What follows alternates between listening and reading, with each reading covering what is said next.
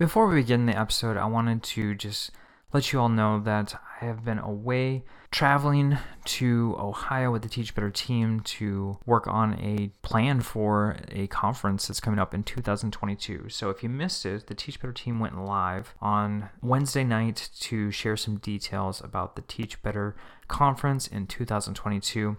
And the dates for the conference is actually October 14th and 15th, and the location is going to be in Akron, Ohio, at a STEM school, which we actually got to visit. It's amazing.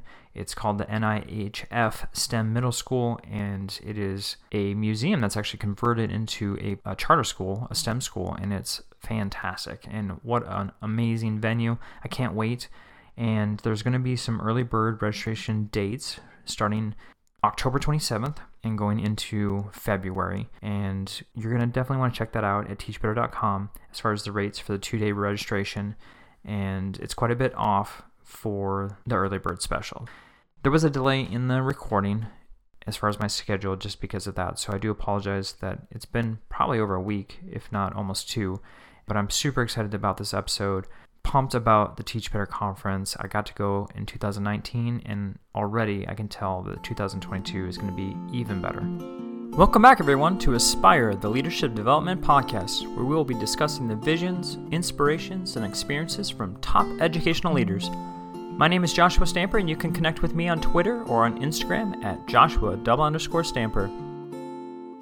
Heather, thank you so much for being on the podcast. I'm so glad to be here. Thanks for having me. Oh, it's my honor. And before we dive into a lot of really important topics on leadership and student engagement, I would love to hear about your leadership journey. Okay, so when I hear that, part of my brain goes to the formal training, and then part of my brain goes to like the informal stuff. So I am the type of person who, let me tell you a story about when I went to my doctor's office for the very first time. I switched general practitioners, and hanging on the wall was a sign that said, We value our patients. And they were looking for patients to join this like patient physician board to have dialogue.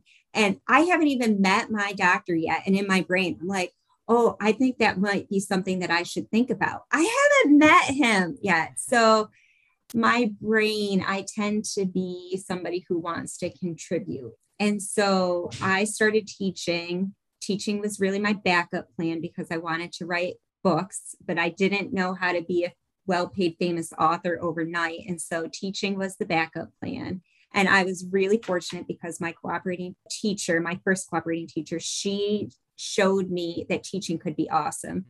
I was an English, uh, I was a student teacher in English, and I was like, wait, I can assign people to read and write about things that I want to read and write about. And so it was, it was kind of fun. But as soon as I started teaching, I realized that I was doing the same thing that the person whose classroom was next to mine, who was about to retire, was doing. The nice part about being a teacher is there is no climbing to the top. And so there's a lot of democracy, mm-hmm. you know, in that opportunity. But at the same time, I was in my early 20s and knew that I would have to work for longer than I had been alive. so I was like, now's the time to go back to school because um, I was newly married and didn't have any kids. And so I started to get my administrative certification. And then while I was there, I got my PhD because why not? Um, why not? Why not? Still no kids at the beginning. And my dissertation was on the impact of leadership preparation mm-hmm. on leadership practice because it felt very much like getting the certification to become a leader, in my teacher brain, it felt like a hoop that I had to jump through. Like people just wanted money. And so I just had to pay people money and go to these classes. And, you know, I would get some an- anointment or something that would allow me to be an administrator. And so what I realized through that work was that it's not a hoop you have to jump through, it's a springboard into the next thing because being an administrator requires a different skill set. Like you're doing different work than you're doing as a teacher. It's not like you're the senior teacher or the um, associate teacher. I don't know those terms don't exist, right? It's a different job altogether. And working with adults and families and um, in that different way, I think it's really important to get the training in order to do that. But part of that training for sure is being in the classroom, but not that's not enough to be the best leader for the field. Yeah. So Heather, you were an administrator. So was that an assistant principal or an principal? Oh, so I'm an assistant superintendent right now of curriculum instruction and technology. Before that, I was a director of elementary education. And before that, I was a superintendent. Before most of my jobs have been in the somewhere connected to teaching and learning around curriculum and instruction. But some of my titles have had like it's principal slash or assistant principal slash. And so, you know, I've been in uh, many different trenches. Yeah, sounds like it. it's great because it's different perspectives and you pick up different things along the way. Well, I know a, a large passion of yours is engagement in the classroom and with students. So, where did that passion come from? Was that something that was harnessed as a teacher while you were learning your craft, or was it something where you observed another teacher and saw the techniques and strategies that they were using and brought a passion upon you during that experience? Or what was it about student engagement that really hooked you? So I'm embarrassed to say that I don't know how much I thought about engagement when I was a teacher, at least not in that uh, language. Sure. Um, the while I was going to school for administration, I was also a staff developer um, and where I'm from, there's it's called a Board of Cooperative Educational Services. So I BOCES. So I was working for BOCES and going into um, schools that were designated as underperforming in ELA, and my job was to help them improve in ELA.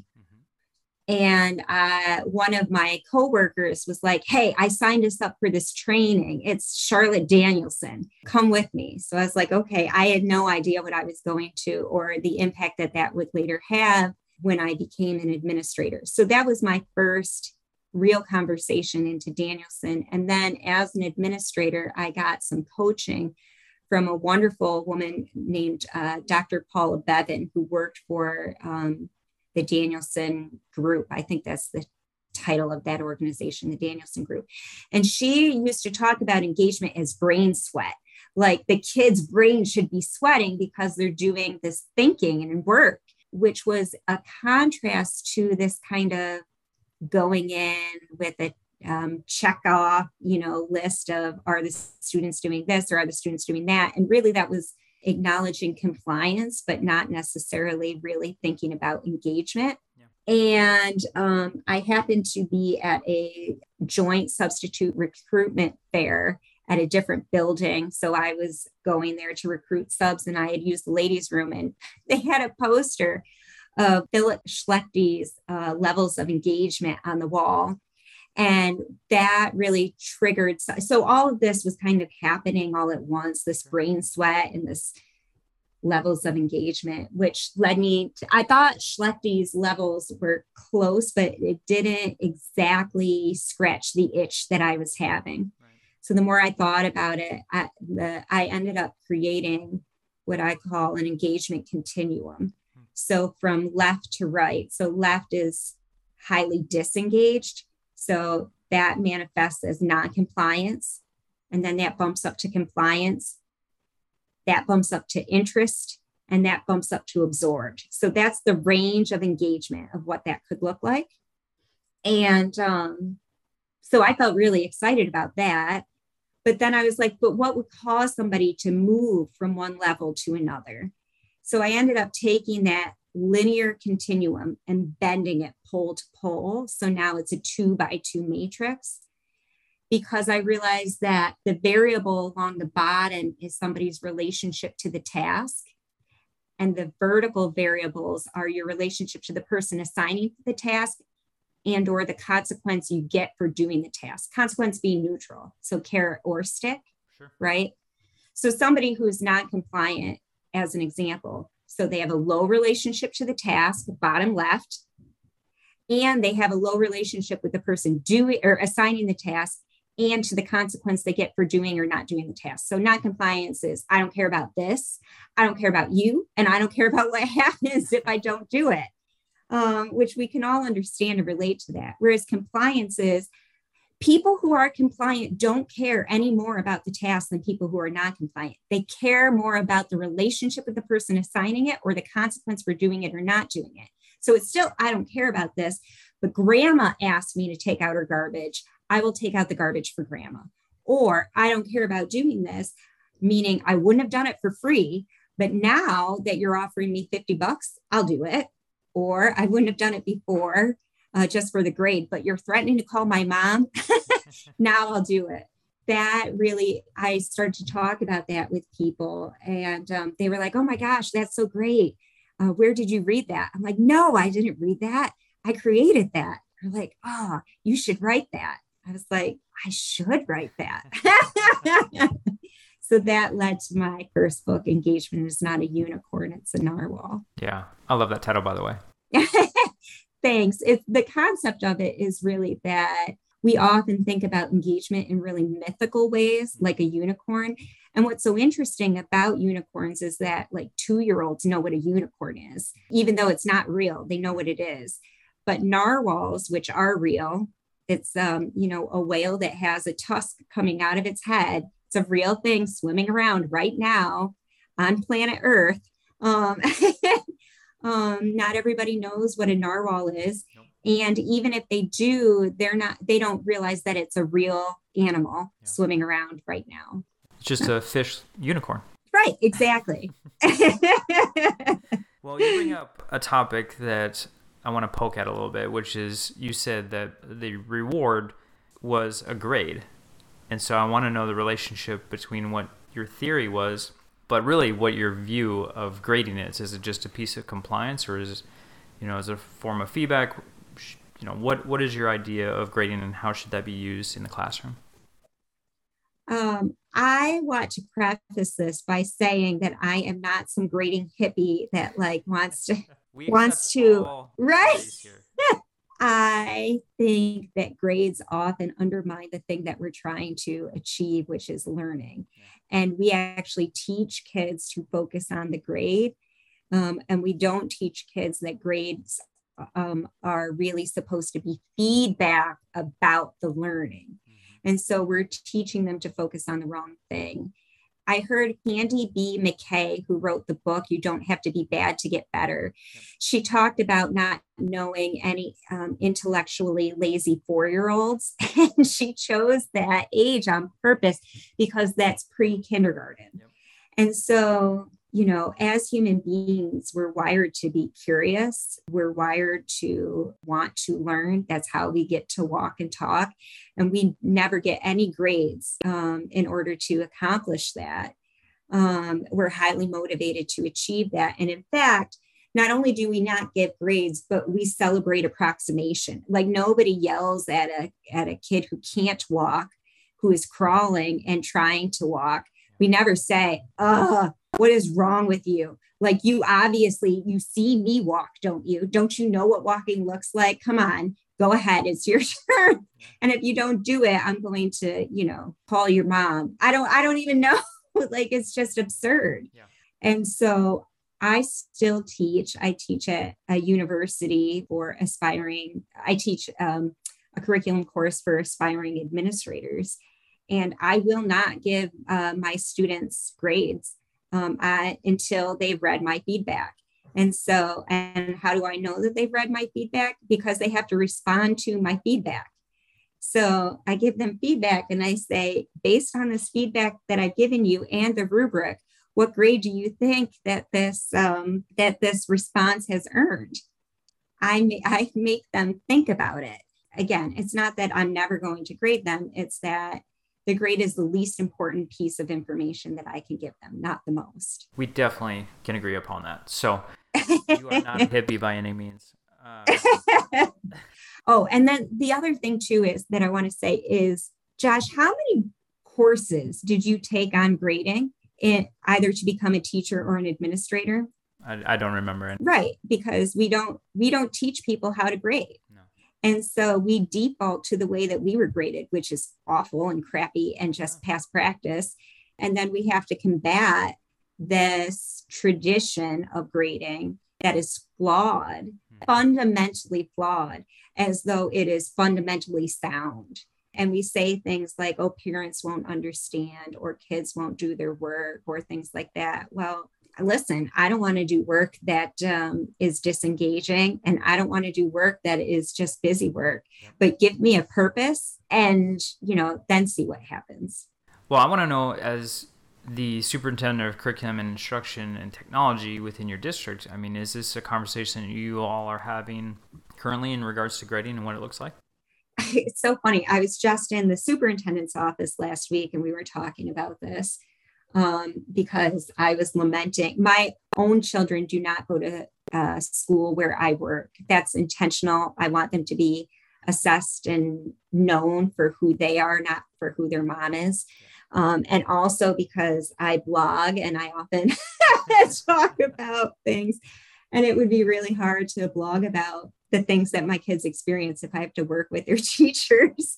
So I was lamenting to my superintendent about my children and my daughter, who is an overachiever. She sets the bar as I'm going to get high honor roll at least. So it's a 95% average or better for her.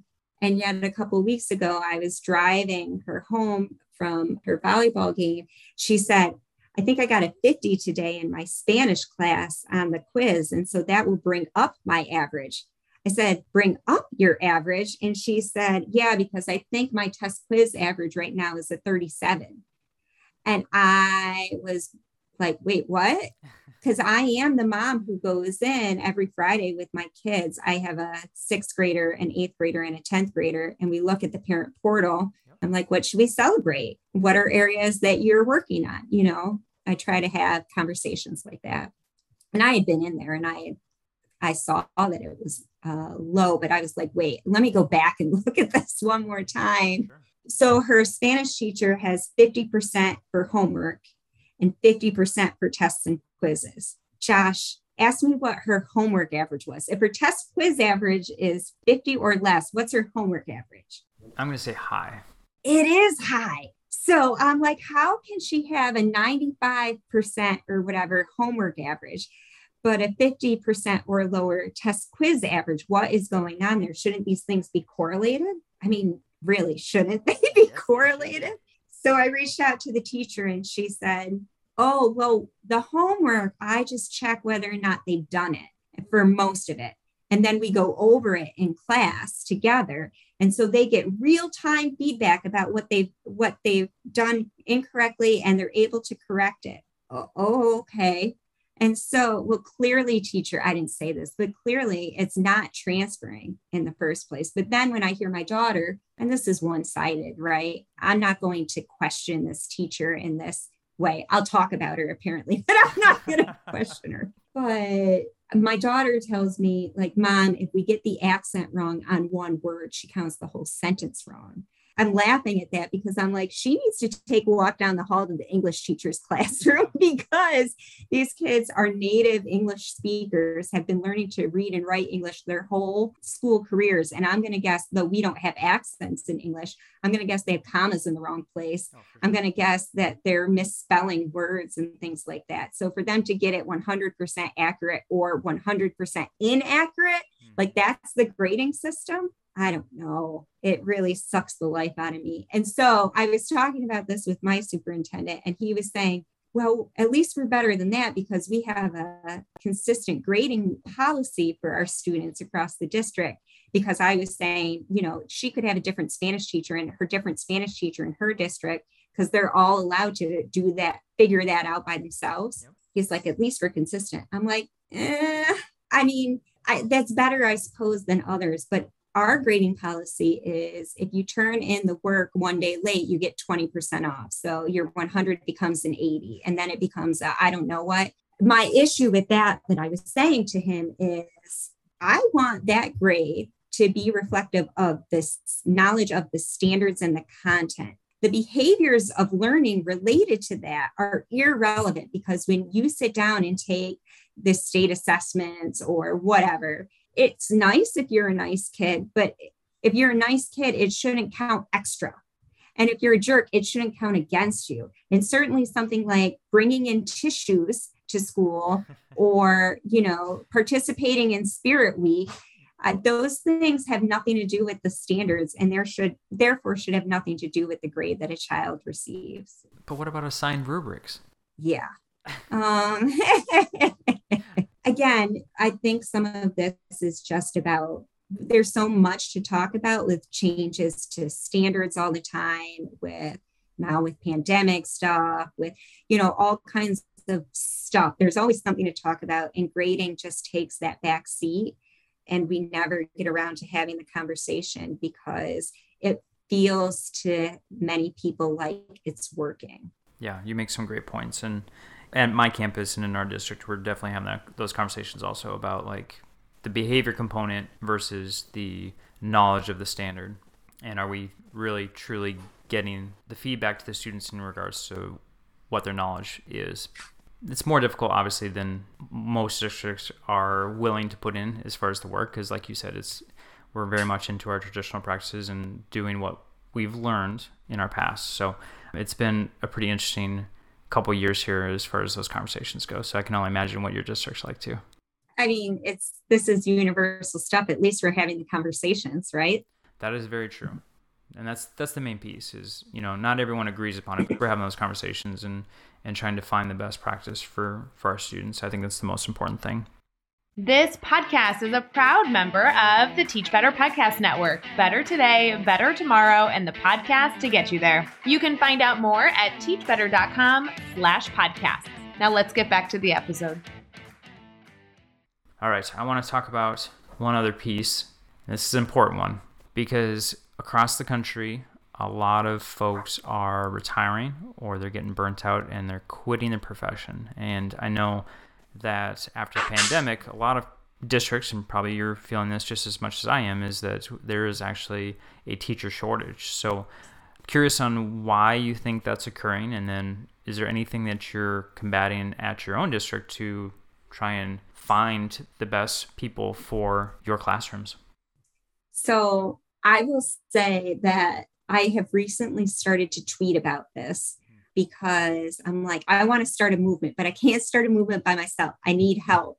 There is a hashtag teacher shortage, and we need to do something about this because I think internally, educators recognize it, but I think externally, non educators don't know.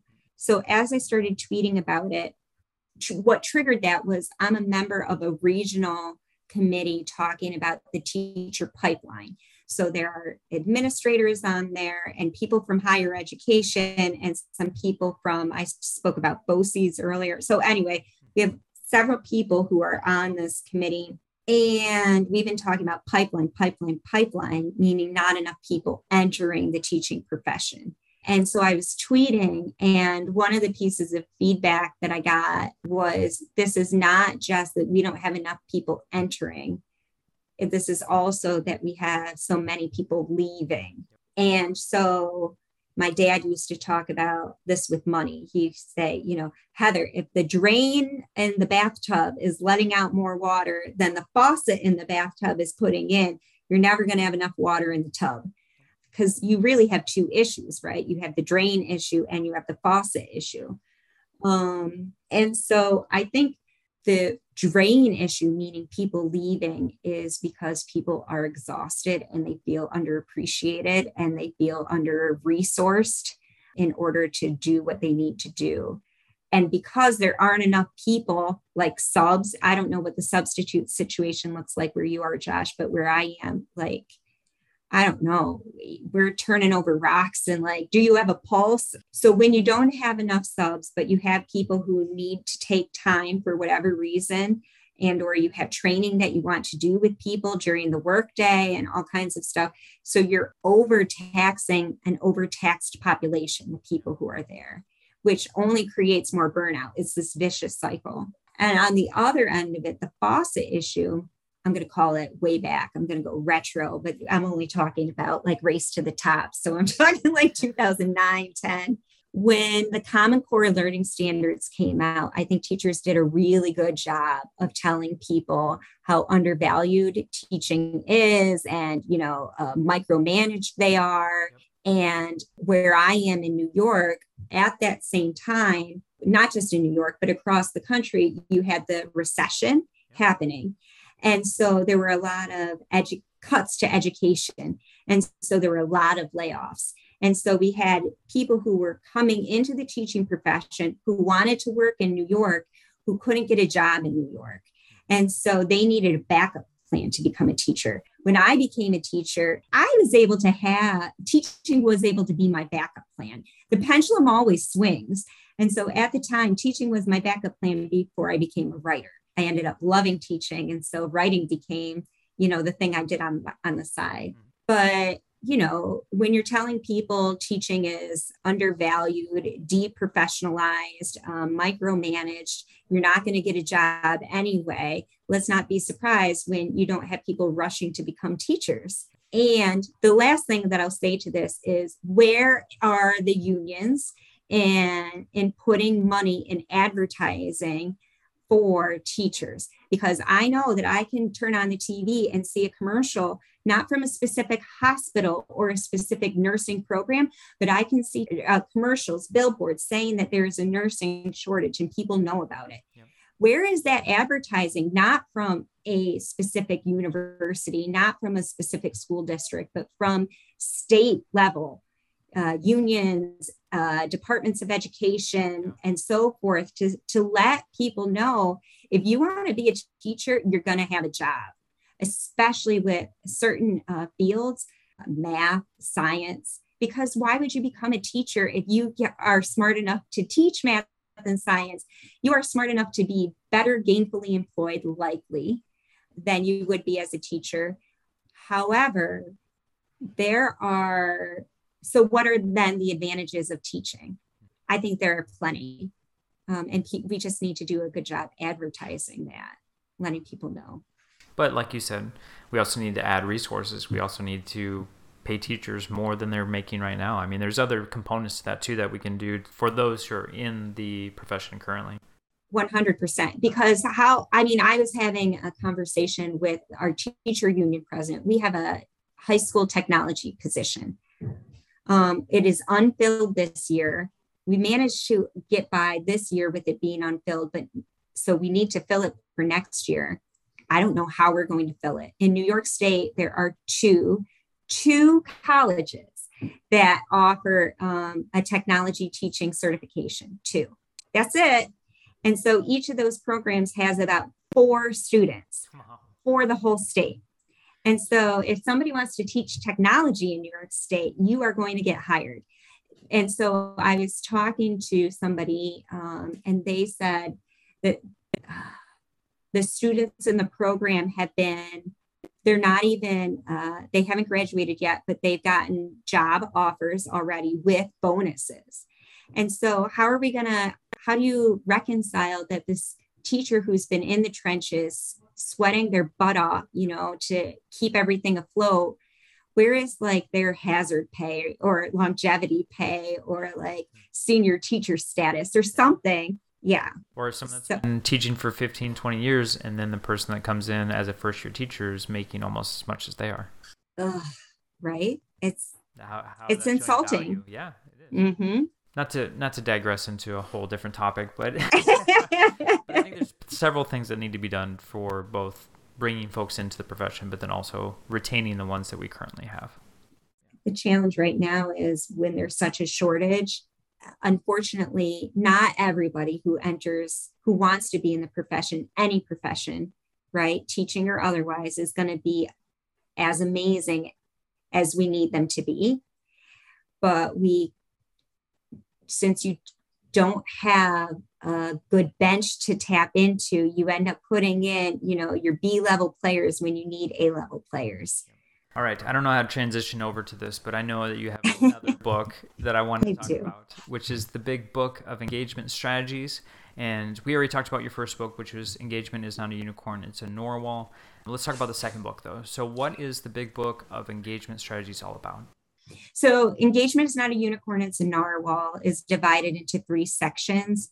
Um, what, so what, and now what related to engagement. Yep. So the what section talks about the four levels of engagement. The so what section talks about why those are uh, important. And then the now what section are strategies to help go from one level of engagement to another level. So, how do you get somebody from non compliant to compliant, from compliant to interested, and interested to absorbed? Um, the big book of engagement strategies is just engagement strategies divided in those sections. And so it is um, a whale of a book, wink, wink. Um, but it has strategies in there, over 50 of them. There are um, 15 different educators who contributed um, to the book. So they are, you know, not just, oh, this is something I found on, uh, you know, in Highlights magazine while waiting in the doctor's office, but tested and tried strategies for teachers um, who might be looking for some ways to build engagement in their classroom. Very cool. All right. So, Heather, I've got another question for you that is going to be very different than about your books, but on a topic we already discussed at the very beginning, which was uh, on leadership. You know, this mm-hmm. was created for not only current leaders but for aspiring leaders. So, if you were to give a piece of advice for someone to maybe complete tomorrow or next week, what would be something that's something of value for them to enhance their leadership journey? I think, and this is a task that I actually have my students do, um, who I teach. Um, interview a, a, current administrator and ask them about their job.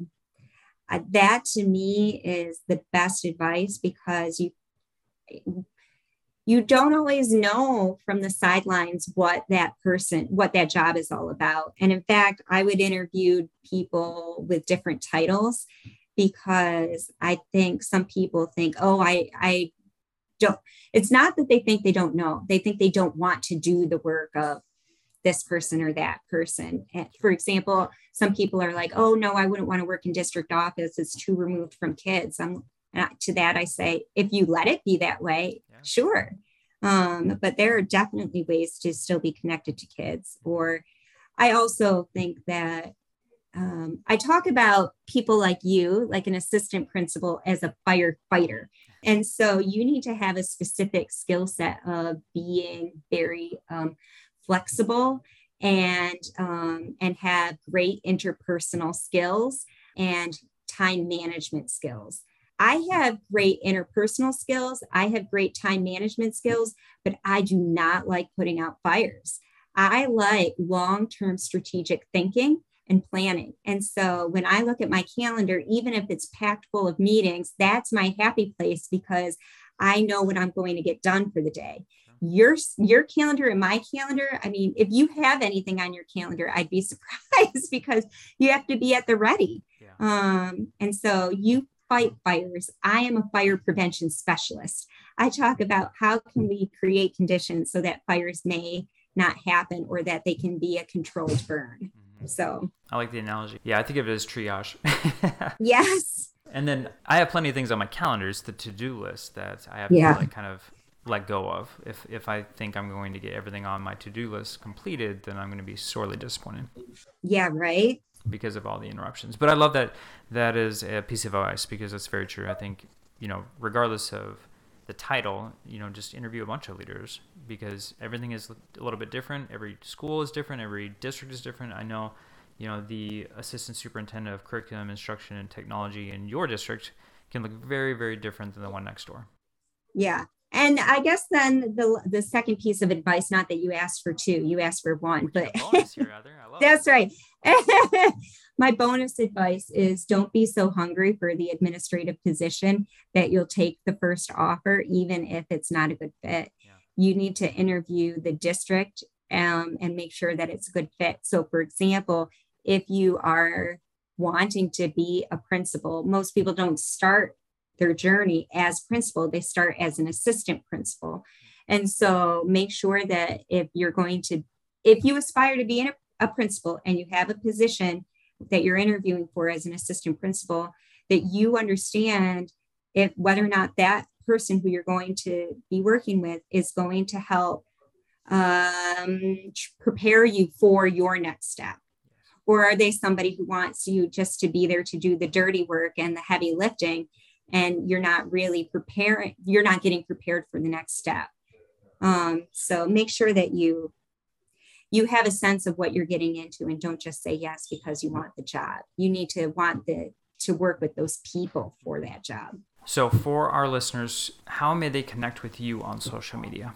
I'm pretty active on Twitter, so um, you can follow me at Lyons Letters L Y O N S L E T T E R S. So find me there. I'm also on LinkedIn and uh, Instagram. I don't on Instagram, you're mostly going to see my kids. and then I have a blog called uh, Lyons Letters. So www.lyonsletters.com. And I put out a blog post every week during the school year. It's really about being in education. And often it's, uh, I use my kids or family as, as my vehicle for the metaphor for the learning because like i said active mom of three kids. Definitely check out heather on her social media outlets. We'll have those in the show notes including her website for her blog and then also links to her two amazing books. Make sure you check those out. Heather it has been so much fun to have you on the podcast. Thank you so much for providing so much wisdom today. Thanks so much for having me. It was a great time